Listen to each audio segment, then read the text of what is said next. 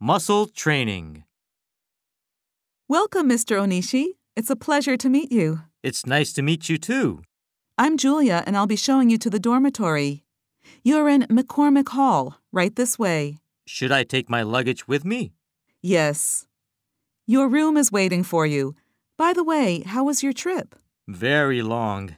It was a tiring flight, so I can't wait to get to my room. Only a couple more minutes. Ah, here we are. Number 212. And here's your key. Thank you. Uh, let's see. How does this work? Oh, it's just like a hotel room key.